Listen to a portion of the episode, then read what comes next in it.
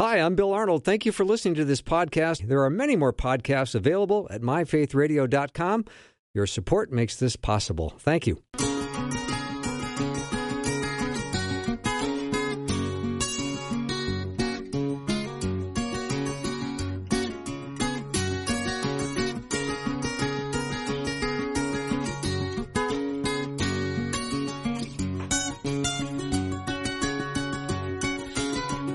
And a warm welcome to Afternoons with me. I'm Bill Arnold, and it is uh, that time of the week where we do Guy Talk, or Guys Who Talk. So you know the drill.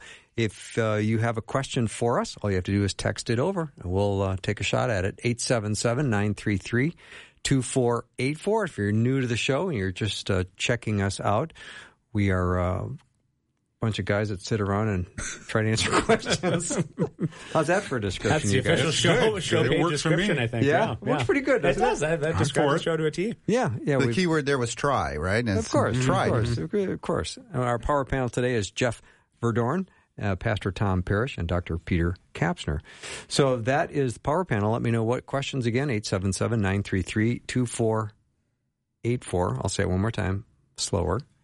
877 933 2484.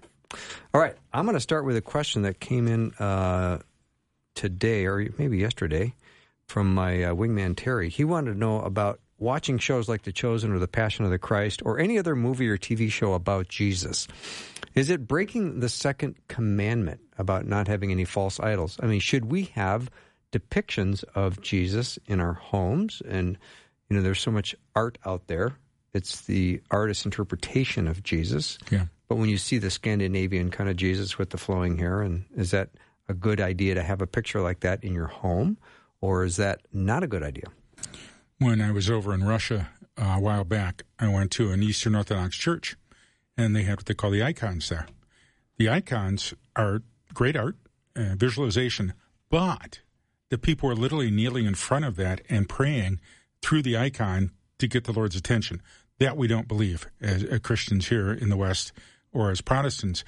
But when we talk about that, in the Old Testament, the biggest problem when the commandments came along was that all the other peoples worshiped graven images. They drew their own images of God, came up with their own ideas, and kind of created their own, forgive me, icons, and started worshiping those.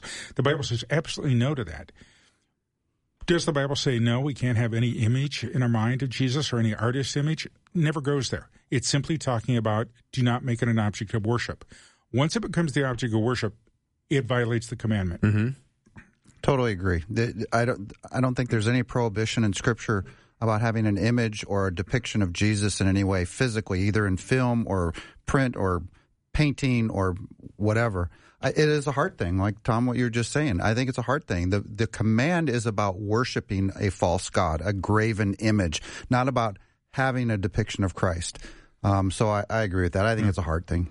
Yeah, I think if if you take yourself into the world of Christianity prior to when the Bible began to be published through the printing press and the invention of the printing press, and before it was translated into multiple languages, you're talking about 1,500 years or so of people following Jesus that wouldn't have had regular weekly, daily access to the scriptures. And so the question became, how would they know about the stories of scripture, the stories of Jesus, and how would they be taught? And a lot of them were also illiterate. The, just the educational system across so many European countries for 1500 years, they just, it was in a different world. So the way they were taught was primarily through artist depictions of stained glass windows, um, other icons, stories, imagery. This is how people knew the stories of scripture. So clearly there's plenty of precedent for visual, tangible representations of the biblical stories and of Jesus himself that has been part of the history and tradition of the church. So I don't think there's any trouble with that. In fact, I No. think it actually helps us um, experience kingdom life in a different kind of way when there's something visual and tangible. And, and I do know why the, the Protestants sort of drove out some of the icons in the church, but it goes back to what you just said, Parrish. It was about the worship of the icons, not the not the icons themselves. Right. You know, I've been to museums in several cities around the world, famous museums, and many, many of the old paintings that they have are actually biblical scenes, and, and people don't recognize this anymore. The uh, from the crucifixion to depictions of Mary and so on, they're beautiful. And you're right, that's how people knew and understood the scripture. If if making an image was prohibited, There is a, a the Jesus film. I don't. You, I'm sure you guys have heard. It's been shown to more people than probably any other movie in the world, and many, many people have come to faith in Christ through it. You're just going to say no? We can't use that. The, the Jesus film. I mean, that's how mm-hmm. people in many languages have learned the story of Jesus Christ about his death, burial, and resurrection. One of my one of my favorite verses. It's like God has has a sense of humor in a way and is, can be sarcastic in a way. And it's back in Isaiah 44. It says, of a man, you take some of this wood and with some of it you carve a graven image, an idol. Mm-hmm. And with the rest of it you cook your food. And then you bow down to this idol that you just carved like it's something. It's nothing, God mm-hmm. says. He goes, you're, you're praying to a piece of wood, right? And that's what images are. Graven images are, are objects that we worship. It's not the depiction itself. And you know, we have to be careful in this country because although we don't, most of us Protestants don't have icons that we're looking at or praying to. We can do that with pews. We can do that with our church building. We can do that with the way we've always done things. Uh, I put a question to one of my Sunday school classes. I said, look, you know, we're doing well where we are, but if the Lord actually showed us we could move five blocks down the street to a warehouse and reach 10 times the people, would we go? And the people groaned, some of them groaned because the, building for them is the worship of, of Jesus. And I'm saying, no, it isn't. The building is a facility. The worship of Jesus is Jesus. And we can go and do that anywhere. So it's a tough one for people, and and I'm just as guilty. We all got to keep looking do, deep to our heart. Who am I really worshiping, and why am I doing this? And I think you bring up an important subject with maybe a, a, semi-related point is um, how would I experience walking into a church building if I'm somebody who is utterly unfamiliar with the Christian story? So, like taking us back again to those first 1500 years in which most of the services were done in Latin and people didn't really understand what was going on in Latin. So they rang bells or, or had incense and, and they were able to And you signal stared at the stained glass that's windows, what you right? did. You absolutely did that. Sure and, you and you signaled what was going on in the service, but you probably didn't understand what was going on. It makes me wonder if I was somebody who had never really thought, uh, maybe I've heard Jesus' name, but I know nothing about life in the kingdom. If I walked into a church building as you described today, would there be a lot of insider baseball kind of language going on? Would it mm-hmm. feel like Latin to me to walk into the church? And mm-hmm. and I think those are important questions to ask because we I think we get into these little insulated Christian circles, and if eighty percent of the population doesn't have any idea what's going on, you know, as we sort of go into future generations, well, maybe we need to think about how we're talking about this story, and some of the visual representations and shows like The Chosen can actually be really helpful. I think. See, this is where we get in trouble. Why did the church continue to use Latin for as long as it did? Hmm. Well, they considered it sacred. They did. and they made an idol out of it, which is a graven image. Great point. And so they, That's they worship. They kept doing it in Latin when the message has nothing to do with Latin. Has everything to do with the, about the person of Jesus Yeah. and what He's done for us. And most people were missing that, and that's why the stained glass became so popular among Yeah. people. They could actually see a Jesus up on the stained glass. I wonder how you do stained glass. Would anybody does? Is there anybody that even does stained glass like in modern times now? It'd There- really oh, fun yeah. to. We did, we just did a chapel at my home church, and we decided there were some windows, some tall windows. We ended up putting some stained glass in those So windows, cool. and this was just uh, well, probably six, seven years ago. So yeah, it looked turned out really good. Cool. It just dawned on me today is Jeff's birthday. What? 39, congratulations. buddy. 39, and I You did think- great. I think we should fully respect him by not singing. I agree. That's a very wise course of action, Bill Arnold. Indeed, it is. Indeed, it That's three the of us- best uh, birthday gift yes, you guys. the three of us give. would be the Monster Tones. Oh If we were a band, we'd be the Monster Tones. I agree. And we should not sing. no. I want you guys to know that several people ask me what I'm doing today for my birthday, and I tell them what I did today and what I'm doing tonight. I have a birthday dinner tonight with my whole family. But I also said I'm going on to Guy Talk, and I can't think of any better way to spend part of my day on my birthday than participating in Guy Talk here. we So- agree with I you. love that. so, do you have a food of choice that is for your birthday today, Jeff? Yeah, do you Uh, get to we pick are your dinner? steak. We are having steak Nice. tonight. Yeah, a nice cut of steak. A nice cut of steak. Because there are other versions of Yeah, steak for there sure. are. Yes. And then what kind of seasoning do you put on this steak? um, I don't know. Uh, so you're not grilling? I'm not doing it. Okay. Yeah. Yeah, because people get very particular about what goes on the meat. They do. Yeah. They do indeed. Salt and pepper. That's all it needs as That's far all as you I'm need? concerned. Yeah. I, you know, you start getting that garlic mixed in there. You don't like that? Well, I mean, maybe. Maybe I haven't had Any it done. sauce? Do you ever put any little sauce on it? Uh, depends on how hard the steak is. If there are still marks where the jockey was hitting it? It's completely. Then it's time to get the bottle of steak sauce out for sure. What's for dinner? All right. Get that. it's time for that jingle again, right? It is. Yeah, I think we should take a, our first break right now. Uh, When we come back, I want to ask uh, the, the panel about the women at the uh, tomb on the morning of the resurrection and why it was such a big deal that they were the first ones to walk out with the message of the gospel, the very first evangelists. So if you have questions, let me know what they are 877 933 2484. We'll be back with the power panel, birthday boy Jeff Verdoorn, Pastor Tom Parrish, and Dr. Peter Kapsner. We have no idea where 007 is.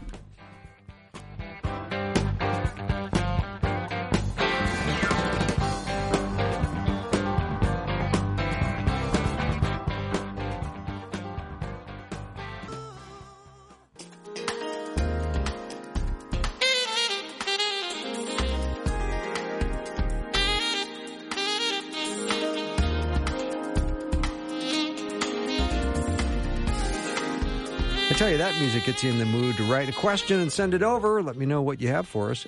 Guy Talk is happening, or Guys Who Talk, 877 933 2484. Again, 877 933 2484. Yeah, birthday boy Jeff Verdoorn, Tom Parrish, Peter Kapsner is the power panel today. They're ready for your questions. All right, so we get to the tomb, and the women are the first see the risen Jesus, and they're sent to go tell the others. They're the first evangelists. Why is that um, such a um, theological challenging issue? Yeah, there, there's a surprising amount of scholarship that has been done on that piece of it that, that I certainly didn't notice for many, many years of my life what a, maybe a big deal that was, but I often don't think of myself in that world in which the Bible was written. And so once you begin to transport yourself back into that world the best you can, you might experience something very different. And, uh, and, part of the experience of, of any Jewish woman in that time would have been that they would have been seen as unfit to testify in a court of law because being a female, they're seen as a source of unreliable information. In fact, some people have gone so far as to write that it was assumed that anytime a woman opened her mouth, it would be uh, laced with deception. And so they were completely relegated to an entirely different class of people in terms of their reliability.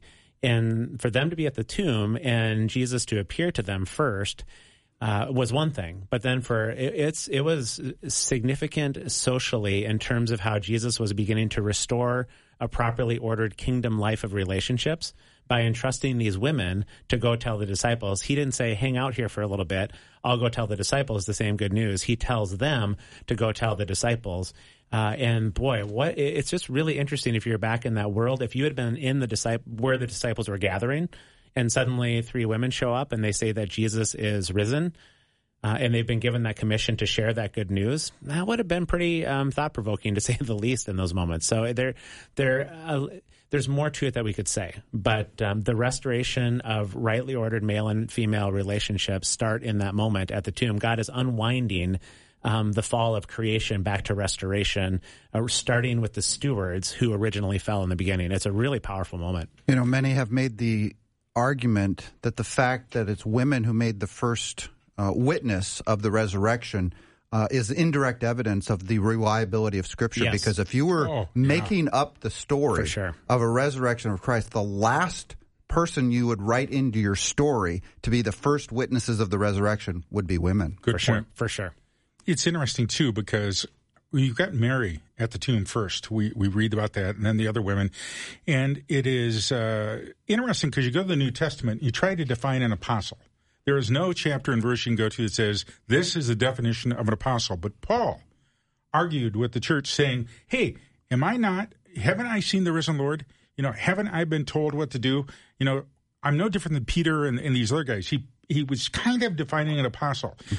You look at Mary and the women; they saw the risen Lord Jesus Christ, and He gave them a direct commission. And so, um, although we can't prove it in the definitive sense, they fit the category of an apostle.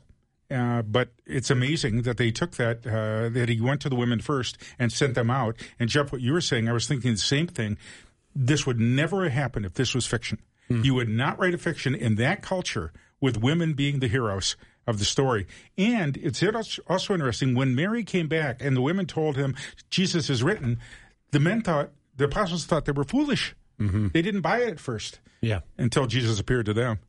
Yeah, in, in, that same vein, that, and I know we've covered this in different uh, different shows from time to time. That Mary Martha story is actually in that same vein, and and I would have, I don't know how you would have heard that story taught or preached in church, but typically speaking, the way I've heard it framed is that uh, Mary was doing the right thing or the better thing by hanging out with Jesus while Martha was busy, busy, busy for the kingdom, and so stop being busy, busy, busy, just hang out with Jesus. And I mean, maybe that's part of that story, but it, it's highly unlikely given the context uh, when you understand that for men to show up at the door of a house that is being run by women, there's no other men in the house, was actually against Jewish law, and they would have been subject to the threat of potentially capital punishment by consorting with men who are not their husbands in the house. And so um, Martha separated herself from the room in which the men were actually um, staying in. And the reason why she was so fussed with Mary is that Mary went right into that room where she doesn't belong. I mean, right. she was crossing all of the social boundaries. And Martha's thinking, I might die, Mary, because you're being such an idiot heading into that room with all the men. You're breaking all of the laws. And so when Jesus says that she's right to be here, he's saying a couple different things because she's also sitting at his feet, which is the posture of a student who wants to learn from a rabbi who ultimately wants to become like the rabbi himself, or in this case, herself. So when he's doing a dual affirmation in this moment, she belongs in this room and she also can learn from me as she, as any male could from a rabbi. So she could yes. actually become a rabbi herself. I mean, this is what's in that story yep. as probably the most reliable way to understand it. It's fascinating stuff. And you can go one step further uh, on this. Look at the New Testament. Who had the church in their home? Priscilla. For sure. And Aquila. Mm. You would not use the woman's name first under normal circumstances. And yet, I think somehow the understanding there's neither male nor female in Jesus Christ is still something we struggle with trying to understand. Uh, my attitude has always been I, am not worried about male or female. I'm worried about the gospel being proclaimed accurately. And we just don't have enough of that today with just men. I'm thrilled when women do it too. Mm-hmm. Both of them. Let's get the message out there. That's that's where I was going to go. Um, there is no male or female. We are all one in Christ. There's no Jew. There's no Greek. There's no race. There's no anything. Any single person, male, female, whatever your ethnicity, you can accept Christ and become in Christ, become saved, be united with the Creator of, of the universe through faith in His Son Jesus Christ. Exactly. Yeah. With every year older, he gets wiser.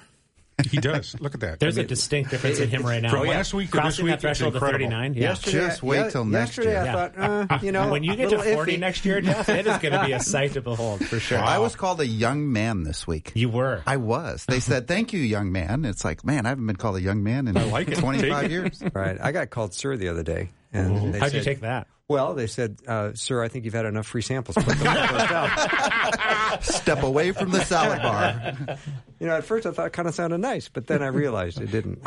All right, here's another question, uh, gentlemen. Uh, can you tell me the difference uh, between your soul and your spirit? Oh, I love this question. Oh, good. Um, I Birthday love boy. the the idea of the body, soul, spirit because I think the there's so many passages that come to light if you understand the distinction between these three. Paul said in Thessalonians, May your whole spirit, soul, and body be kept blameless at the coming of our Lord Jesus Christ. So he defines these three components. In the Greek, that's the soma, the body, the psuche, the soul, and the pneuma, the spirit. So first, with this question, we got to establish that we are a three part being. So many in Christianity believe that we are a two part being. They don't make a distinction between the soul and spirit at all. I, I do believe that Scripture testifies or describes man is as being a three part being, a being made of body, soul, and spirit. And so the body is the physical body, which we dwell in this physical world sight, taste, smell, touch. That's how we interact.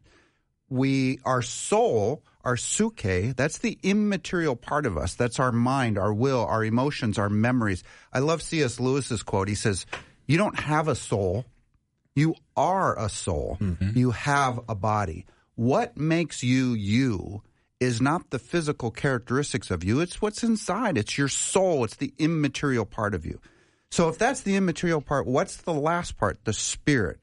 Well, we know that the spiritual part of man of unsaved man is what scripture says is dead. Yes. But when you believe in the Lord Jesus Christ, God says spirit gives birth to spirit and your spirit becomes alive. I believe it's the spiritual portion of man, that spirit, that pneuma, that when you're saved comes into relationship with God and his spirit now dwells with your spirit. And that is what being born again, what being a new creation in hmm. Christ is all about. It's the spirit of God dwelling with your spirit that makes it alive. So I think it's very important. And and and by the way, so when scripture says we're seated with Christ in the heavenly realms, well, I'm physically, you know, on earth.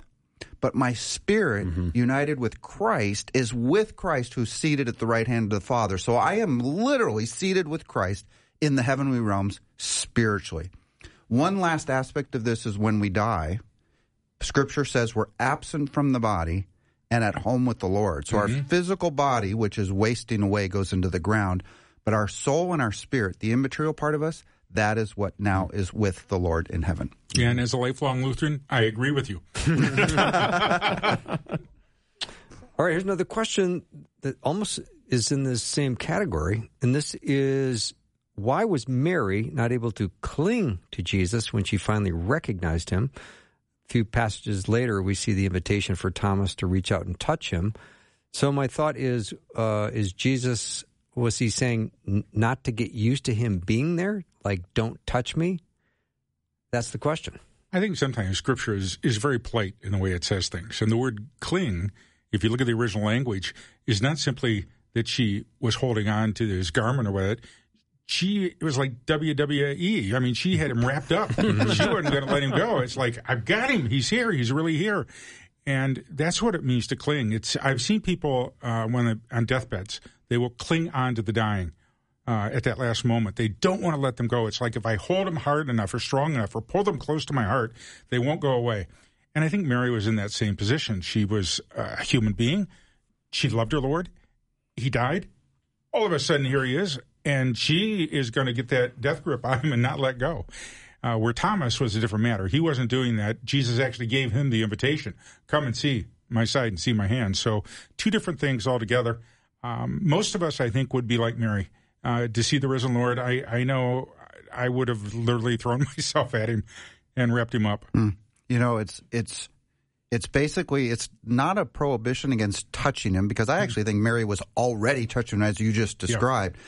Re- remember, a few chapters before, Jesus says, It's good for you that I go away, because unless I go away, then the advocate, the Holy Spirit, would not come, and you wouldn't experience this rebirth that we were just talking about. Mm-hmm. So he's basically saying to Mary, Mary, I know you're glad that you have me back. You, you, I know that you're glad that you're seeing me alive once again, but I still have to go to the Father. I have to ascend, and in 40 days from now, that is exactly what he does. He mm. ascends up to the Father, and then the advocate, the Holy Spirit, is able to come. Mm-hmm. We will continue with your questions when we come back from a short break.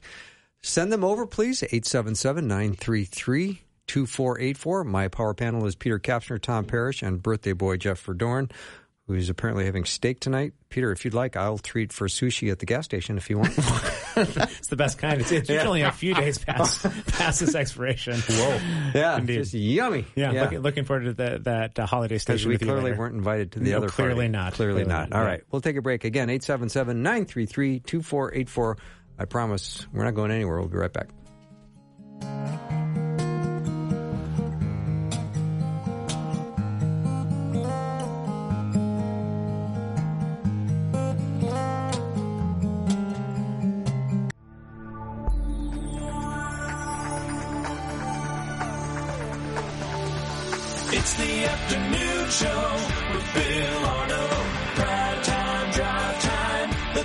Started.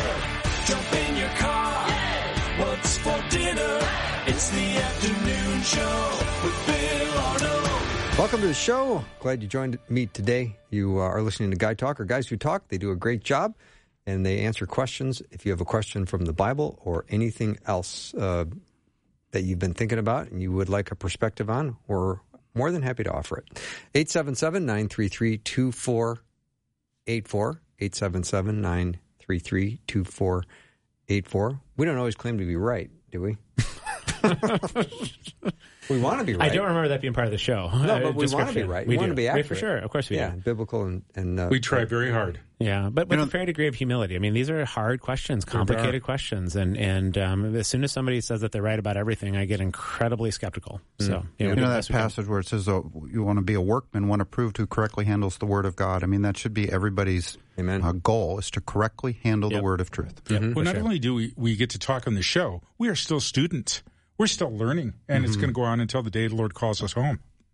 I was reading a book this last week from a, a woman who she was a university professor, I think in her late 20s and early 30s, and um, she was teaching things that were just completely out of bounds uh, as part of a, a, gender studies program. And she described her come to Jesus moment, and it really was that. And and some of the language that she uses to describe it is she was felt very convicted that she was tying the millstone around the neck of the little ones, uh, obviously recalling Jesus' language from Matthew. Wow. That is a sobering thought. So when you're in any walk of life, whether you're on the radio, whether you're with friends or family, whether you're teaching children in, in a Sunday school, I don't care what context you find yourself.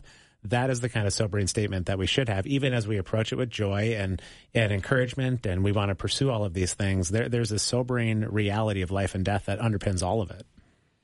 All right, here's a question, gentlemen. When Jesus comes back to defeat evil once and for all, do you think that means there will be no more free will? Great question. So, this is one of these questions. Well, first, let's establish the truth that there's free will right now. You are free to choose Christ. You are free to not choose Christ. Uh, Thessalonians says that they perish because they refuse to love the truth and thus be saved. So, you know, why do people end up being thrown into the lake of fire, condemned by God? It's because they refuse to love the truth. It's their decision. God has offered the salvation to everybody. So let's establish that first.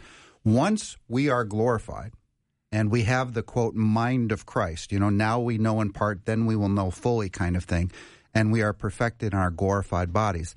It's like okay, so sin's got to be done away with completely at that moment. But it's like if that's true, then isn't then doesn't free will cease to exist as well? And so I ask the question this way: Does Jesus Christ today, in his glorified body, because he's the only one who's been glorified, does he have free will? And I think everybody would answer that as yes. So I think we too will have free will, but our new nature, right, is now what's governing us perfectly. Hmm. I remember asking this question years ago when I was a student, and an older pastor looked at me and he said, Why are you thinking negatively, Tom? I said, What do you mean? He goes, well, Why are you worried that you're not going to have the free will in heaven?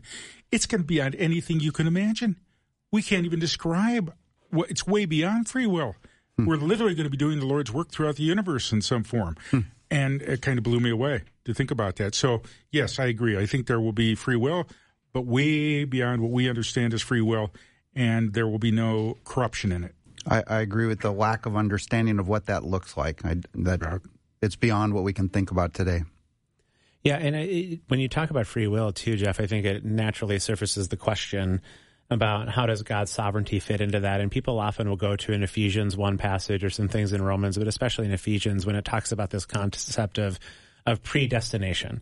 And it's it, that's I mean maybe in the theological weeds too much, but I think a lot of people are troubled by that about the idea that we actually don't have any kind of free agency or free will that this is all up to God. But I again, now we're back into that where we started this segment with that place of humility where we're trying to figure out the best pathway forward. And I think it's really helpful um, to remember that the Bible was not written within the, uh, somebody's understanding of their life as an individual, meaning it wasn't being written to to finite individuals, it was being written to communities of faith. And so to interpret uh, in Ephesians 1 passage as teaching that certain individuals are predestined to go to heaven and certain individuals are predestined to go into hell um, is maybe not the kind of philosophical framework that the writers of scripture were using. It was talking about a you and so much about um, a plural you and so much about Ephesians and Romans and even the whole question of the New Testament is almost always revolving around so how did these Gentiles get into this deal? Because this has always been the Jewish people that were supposed to be the stewards, and we're not supposed to mess around with the Gentiles. And now we got this Paul guy going out to all these mm-hmm. Gentiles that we weren't supposed to mess around with. Now they're part of the people of faith. What's going on? And so the predestination language is that God always had in mind that he was coming for the Gentiles. He had predestined these people also Yeah. to be conformed to the image of his son. And so it takes that whole um, tension out about God's sort of sovereignty as being identified about who gets to go to heaven and who gets to go to hell from a scriptural standpoint because it's not it doesn't seem to be what scripture is teaching. Predestination has to do with God's plan to go to the Gentiles. It was always in his mind for a moment one and that's what Paul is arguing for. So I do think Jeff and share with you we have the free will somehow in God's economy to make an authentic choice for or against the kingdom. There is risk at work. This isn't just a robotic plan that some people Right. get to participate in and some people don't. But these are hopefully some helpful ways to think about it. Well, it. it demands that we listen to the Lord. We listen to His Word. We keep bringing ourselves in line with what He's told us to do in terms of forgiveness and loving others. You know, when we were coming back from uh, the Black Hills, uh, we had the GPS in the car. It's wonderful. I remember the old days of maps. Maps were terrible. You could get lost and be all over the place. The good news is Jesus is the ultimate map keeper. And no matter where we're at on the map and no matter how lost, he always can say, over here, come over here. He knows how to get us where we need to go. So if we're talking predestination in that sense, yeah, he knows where he wants us, but we still have the freedom to either obey him or disobey him. Yeah, that's a good way to say it. And we wind up uh, sometimes lost and sometimes we find our way home. You know, Scripture is full of these contrasts that God gives about, you know, choose this day who you will serve. Why do you waver between these two positions? If mm-hmm. God is God, worship Him. If Baal is God, worship Him. In the garden, Jesus, you know, before the crucifixion is saying, not my will, but your will be done. You know, this idea of choosing, of, of, of setting your, your mind on, on God instead of of the world. Even John 3.16, whosoever believes, that is an act of faith, of our will. It's all over Scripture. This idea that we don't have a free will, I, I just don't see it in the Bible anymore. Agreed. All right, gentlemen. Uh, question: Can you uh, ask the guys to explain Acts 8, 14 through seventeen? Thank you, and happy birthday to Jeff. Oh, thank you. Yeah, you want me to read it? That'd be great. When the apostles in Jerusalem heard that Samaria had accepted the word of God, they sent Peter and John to Samaria. When they arrived, they prayed for the new believers there that they might receive the Holy Spirit. Because the Holy Spirit had not yet come on any of them, they had simply been baptized in the name of the Lord Jesus. Then Peter and John placed their hands on them, and they received the Holy Spirit. Well, there was quite a bit of controversy going on in the book of Acts. Now back to what we were just talking about. Um, as the as the good news was going out into the Gentile world, the Jewish people were understandably quite skeptical that this is the real deal. And uh, there had been a lot of messiahs that had come and gone, at least messiahs that were claiming as such. Uh, in in the Jewish world, and so why would this Jesus be any different? How can we know that his ministry was real? Of course, the resurrection was a big deal, but a lot of people didn't believe that it had actually happened. And so, uh, in the book of Acts, the falling of the Spirit upon people, as then manifested in the speaking of tongues, was seen as sort of the sign that they were part of the new covenant people. And uh, and Peter and John were Jewish people who, uh, even still at that time, Peter was somewhat skeptical about going to the Gentiles. And so they hear reports of the Samaritans coming to faith in Jesus, but I would suggest that that passage then is even for the benefit of Peter and John, who historically would have never wanted to step foot in Samaria.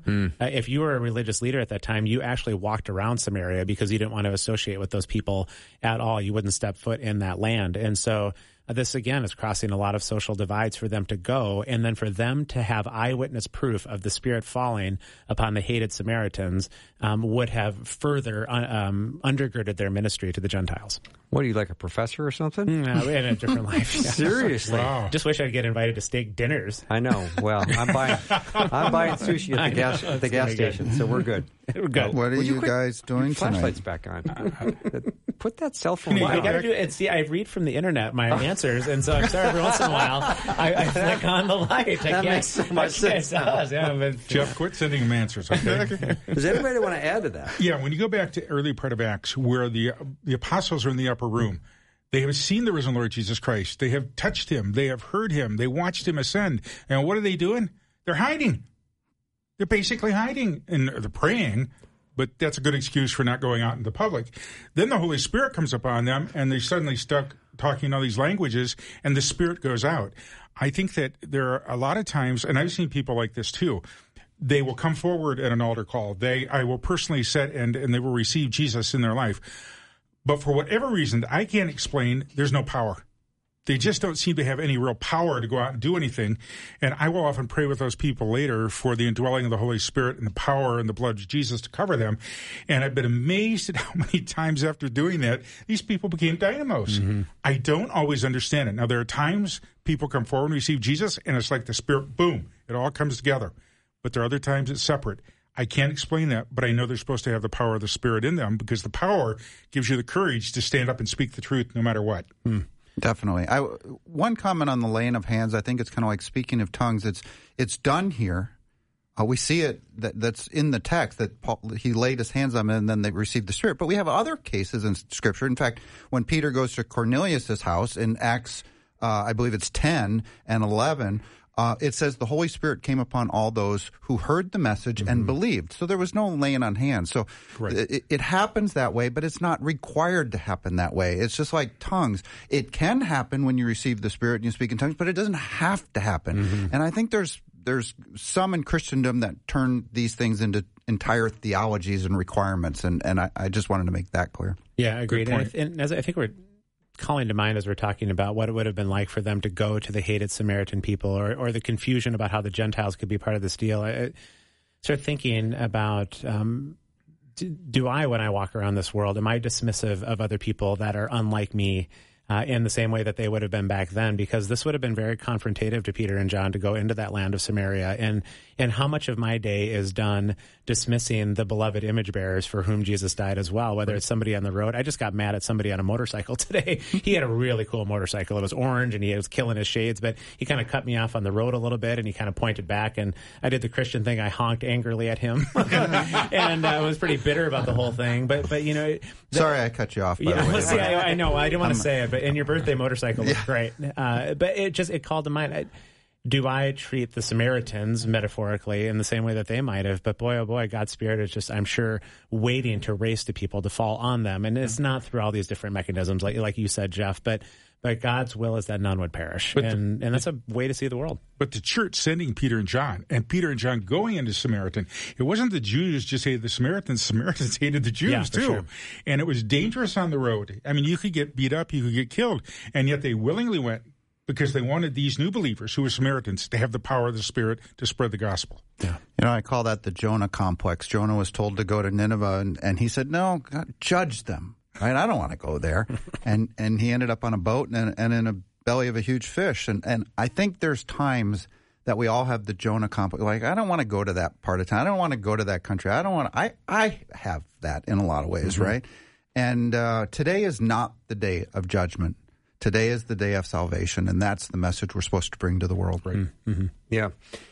Yeah, there's some days we want to go to a steak dinner party, There, right? there it is. and we get stuck with, with expired sushi from a gas station. So You don't know it's going to be expired. I don't. You I have faith know. in you, Bill Arnold. I do. It's going to be good. good tuna. All right. I think we're losing you, aren't we? Yeah, you are indeed. Okay. Peter's going to step away. He's got to go pick up, I think, uh, family. Yeah, my kids uh, finish their theater stuff at five Oh, o'clock, theater so. I got to be there for them. All right. So we will let you go. However, when we come back, uh, Birthday Boy will be here and also uh, Pastor Tom Parrish. Keep the questions coming. I got some great questions coming in. And 877 933 2484 is the number. We'll be right back.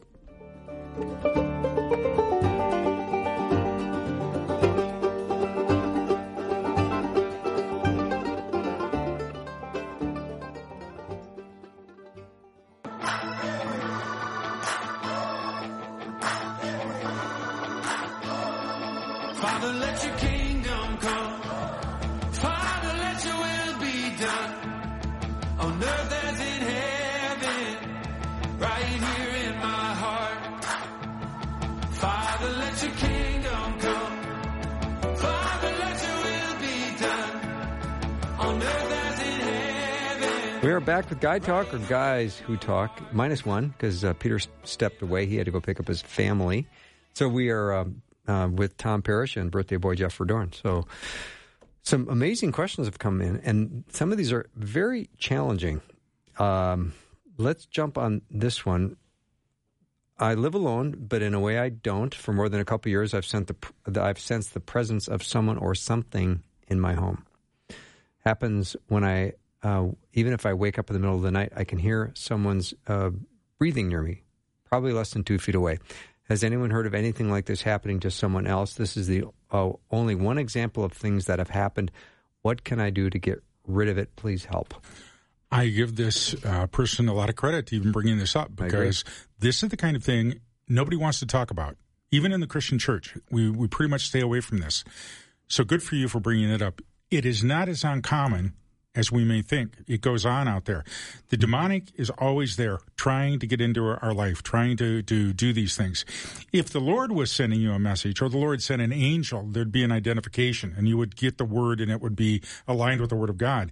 This kind of thing, breathing, hear the um, making you uncomfortable, that's a different message. What I tell people in these circumstances is this look, if you're a believer in the Lord Jesus Christ, you already have the authority to use his name and his shed blood.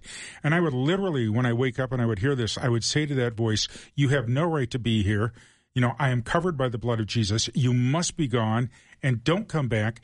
And I did this with a young man who was caught up in this for years. And it didn't happen overnight, but he kept doing that, and eventually it was gone and has never come back. So I know there's power. So there is hope. Yeah, we know from the New Testament that demons are real. Paul also says that our battle is really a spiritual battle. That's our true battle in this world. So, but we also don't have a ton of information about this.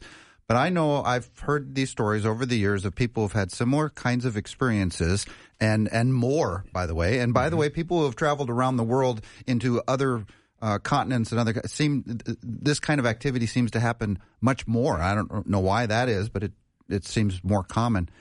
Um, I think some of the promises of, of God are important at this point. Greater is He who is in you than He who is in the world. Right?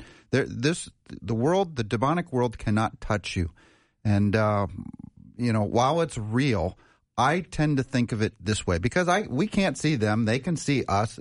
You know, how do we fight this? Well, you got to fight it through the power of of the Lord, and I Yeah. He is the commander of the armies of the host, and so I just kind of seek Him and let Him to worry about the detail. Now, I think there's some things you can do. Tom, you said command them to leave. Use in Jesus' name. Just say, "Be gone." That's what we see in Scripture. Sure. Also, a number of people that I have talked to who have had similar experiences play worship music in their house. It sounds kind of silly, but they say that it worked. The voices went away. The, some of these things that were happening went away. We just play worship music in our house all the time, and and these instances uh, diminished greatly. Thank you for those answers. I appreciate that. So there's another comment question. So, like you guys described, the spirit means that no humans had spirit. And by the way, would all people before the birth of Christ would they just go to hell? Of course, you guys already have the reservations to heaven. What was the first? Repeat that first part of that question. Like you guys described the spirit. Yeah. I think that was from the Acts passage we talked about. Okay. Was that uh, Acts eight? Or the spirit of of man, the three part nature of man. Is that what they're referring to? Maybe so. Yeah, maybe so. So maybe I'm not even asking the question correctly. Um, so, like you guys described, the spirit means that no humans had spirit, and by the way, would all people before the birth of Christ would go to hell?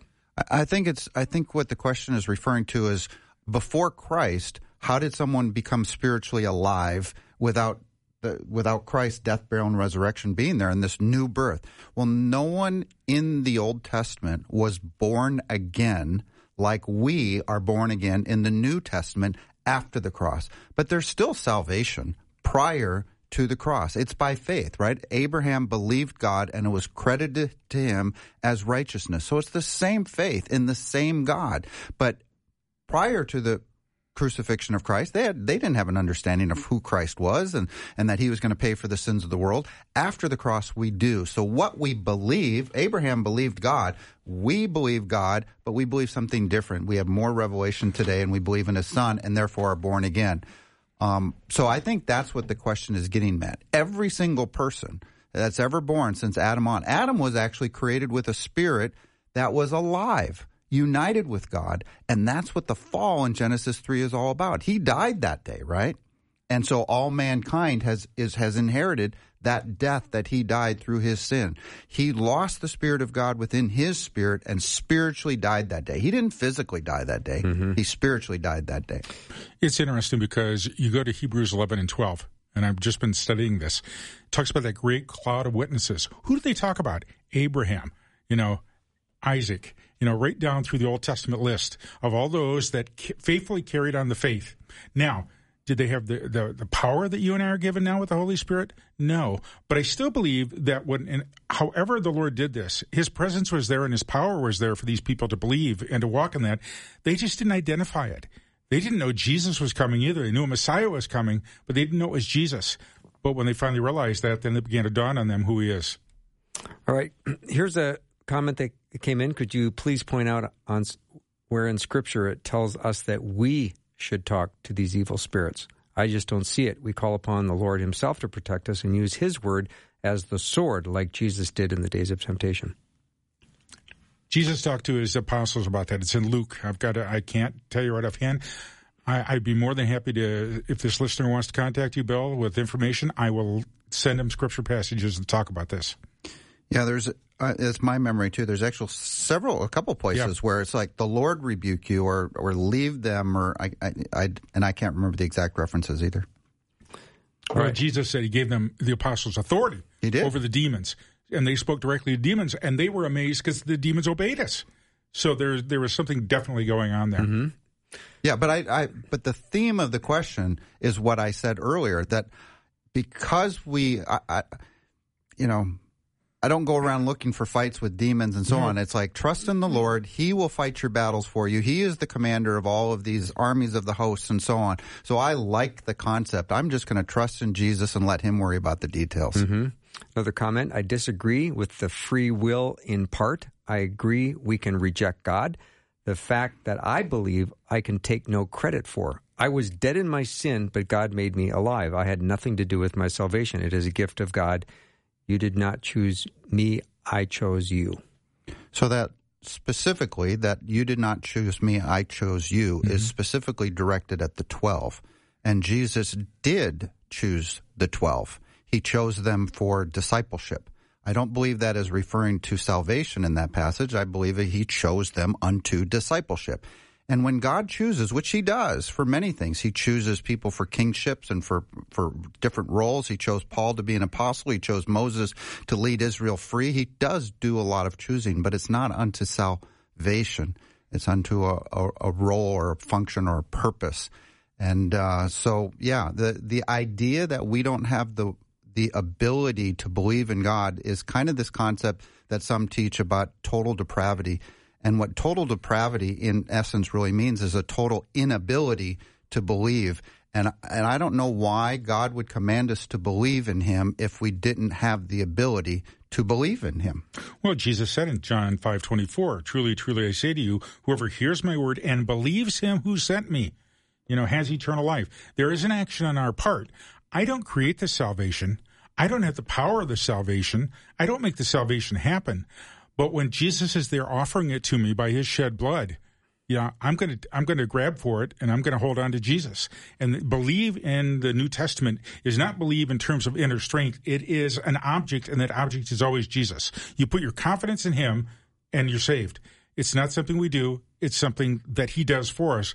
It's still His action, but at the same time, we have a responsibility. And and remember, God just doesn't leave us down here. He he reveals himself to mankind in so many ways, right? Ecclesiastes says he puts eternity in man's heart. Yes. So we have an understanding that there's something more than than ourselves. He says in Romans 1 that that all of creation declares his glory. So if you open your eyes in the morning and look at creation, it declares the glory of of God. He says he puts the righteous requirements of the law in our hearts in Romans 2. Yep. We know what's right and wrong. Where did that come from? Well, it came from God. And finally, in, in, in Revelation, oh, he sends his Holy Spirit out into the world to convict the world of sin and righteousness and judgment. And he says in Revelation, I stand at the door and knock. He is knocking on everybody's door. If he wasn't knocking, no one would answer the door, but we still have to answer the door. And what does Paul say? Paul says they're without excuse. That's right. There's no excuse for saying, hey, he didn't choose me. I, I didn't get a chance. No, no. Everybody has the opportunity, and it's our burden if we don't. There's we have missed the opportunity that the Lord has given to us. And Jesus woke me up when I was 22 years old. I didn't do it; He did. Hmm. All right, that's all the time we have. Jeff, I'm going to give the birthday boy the last word. You've got five seconds. Five. Thank you, Jeff. And now it's over. Okay. Thanks for listening to the show. I'm going to take a break. When we come back, Rob Rienow is going to join me. He's written a book called Healing Family Relationships, a guide to peace. Thanks for listening. Programming like this is made available through your support. Information available at myfaithradio.com.